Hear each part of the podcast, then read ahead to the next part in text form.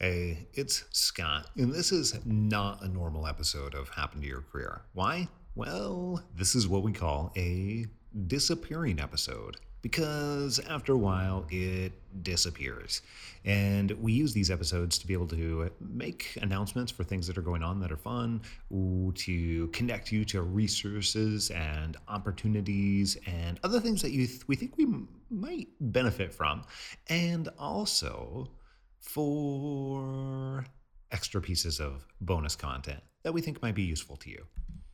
I'm actually recording this from Louisville, Kentucky, in a co working space because I'm on the road, on the road meeting clients, on the road meeting uh, with many of the people that we have worked with that happen to live in the Louisville area, Cincinnati area, uh, North Carolina, South Carolina, particularly on the coasts of those states.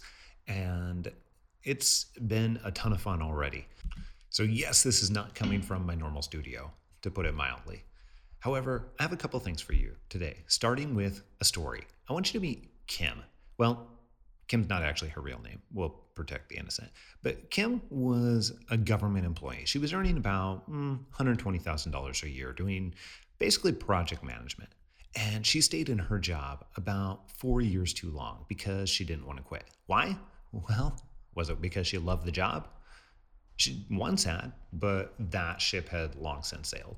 She was bored now. She was thoroughly not enjoying it. Did she love working for the government? No, not at all. She was tired of the bureaucracy and lack of impact. It must be the people then, right? Still nope. Okay, so why did she stay? Here's one of the craziest things, and there's a misconception out there. What's the one great thing that all government jobs have? You've probably heard this. You guessed it, it's great benefits. Now, I've been an HR director before. I was responsible for purchasing benefits for entire organizations of employees. Her benefits that she had, eh, not as great as, as she may have thought. Still, as she was telling me about them during our conversation, I figured that they're probably worth about $15,000 per year if she absolutely wanted to, say, go out on her own and buy her own benefits. Uh, you know, it's separate from the organization that she worked for. Translation This meant that if she could find a new job that paid her $15,000 more than her current salary, which is a totally reasonable 12.5% raise, then she could purchase her own benefits if she really wanted to and have a job that she enjoyed. Yet that's what held her back. Okay, that conversation I had with Kim was actually three years ago. Today, she's still stuck in the same job. Still, as near as I can tell, not particularly happy, uh, trapped in that government benefit variety of golden handcuffs. So, what's what's going on here? Why why is this happening? And why does it happen to so many people in different ways? It might not be benefits for uh, some people, it might be something different, or maybe you're even in this situation. Well, it turns out that we as human beings are influenced far more by avoiding loss than we are by pursuing gains. Okay, well, what do I mean by this? Well, here's where this is actually shown in a study by Nobel Prize winner Daniel Kahneman, where uh, he and and another person on another colleague on the study performed experiments in which participants reported their feelings toward gaining or losing the same amount of money.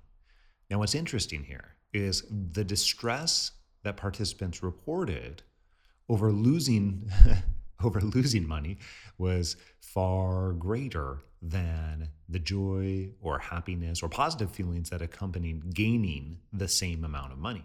So think about it this way you're far more upset by losing $200 than you are happy about gaining $200. But this isn't just related to money. Potential losses occur in all areas of life.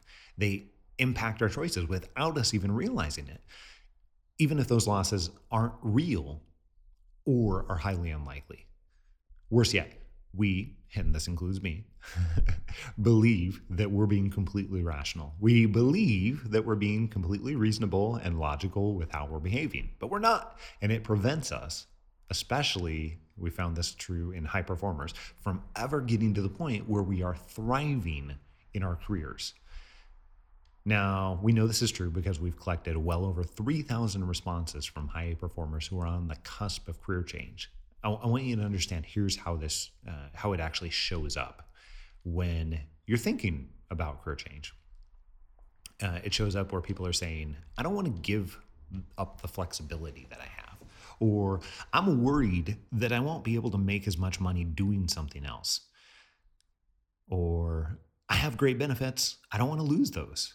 Or I work with great people. I'm not sure if I'll be able to find that anyplace else. Or things like I've worked really hard to get my degrees and I don't want to start over. you can get the sense of the theme, right? I don't want to lose what I have. That's the battle cry of every person who refuses to leave an unfulfilling job, a company that uh, maybe you've outgrown, or a role that no longer fits you, even if it's making you miserable. To be clear, really clear, if you want to retain your flexibility, it's very possible. If you want to work with a supported team, a talented team, you absolutely can. Want to retain your current salary and lifestyle? Fantastic. Changing jobs or changing organizations or roles is the best time, very best time we found to get a raise because that's when you have the most bargaining power. The best way to think about career change is it's an opportunity to carry over what you already have and what you already want to keep and fill in the gaps of what is missing from your current situation. So, happen in your career, I, this is something we see every single day. We've worked with well over 2,000 people at this point during career changes. And we've rarely ever found that you have to give up or lose anything that's really important to you. Um, we've also found that that's a misconception that if you make a career change, that you must be prepared to start over. we've found it simply to be not true. And the biggest reason is this is going to sound obvious after I say it, but the biggest reason is because you're not going to change to something else. You're not going to accept an opportunity. And quite frankly, we wouldn't allow you to accept an opportunity if we were helping you that is causing you to give up those most important things to you. You're simply not. So why would you even consider those opportunities? And that's that's the secret behind the scenes is that you're not. You're not going to. You're only going to focus on the ones that don't force you to give up and allow you to gain what you're missing. That's it. Okay. High achieving people, very talented people have a tendency to ignore the possibility of something far better because they're scared of what they might lose by leaving, say, their current job. And again, we found this to be true. So when you're not moving forward because you fear potentially losing something, this is a red flag that you're likely getting stopped by this very obstacle. We call this the loss aversion obstacle, by the way. Unfortunately, this drastic human tendency to avoid loss also works hand in hand with many of the other obstacles. And, and that's why this can be so hard because it's not just this one thing, it's actually many things that have a tendency to stop you. And you've heard if you've listened to more than just this episode, you've likely heard many of the stories that we've shared where you know, real people have made career changes. And that's the thing that's not always obvious when you're listening to their stories on the podcast is they had to go through all of these different obstacles. And that's part of the reason why it's so difficult to do this alone, to make any kind of career change that still allows you to be and keep the things that you want, like being well paid, not having to start over, use your experiences, allow you to use your strengths, all of those pieces. Uh, you can do it, it's totally possible. But it also creates some additional challenges that most people just don't know how to work through on their own to make it possible. Hey, we would love to help in any way that we possibly can. And one thing I'd love to invite you to do, two things. One, if you happen to be in the states that uh, that I'm in, uh, don't don't hesitate to reach out. Would love to meet you in in real life. And two, um, If you'd like to get help, like all the other stories that you've heard on the podcast, then just email me, scott at happentoyourcareer.com.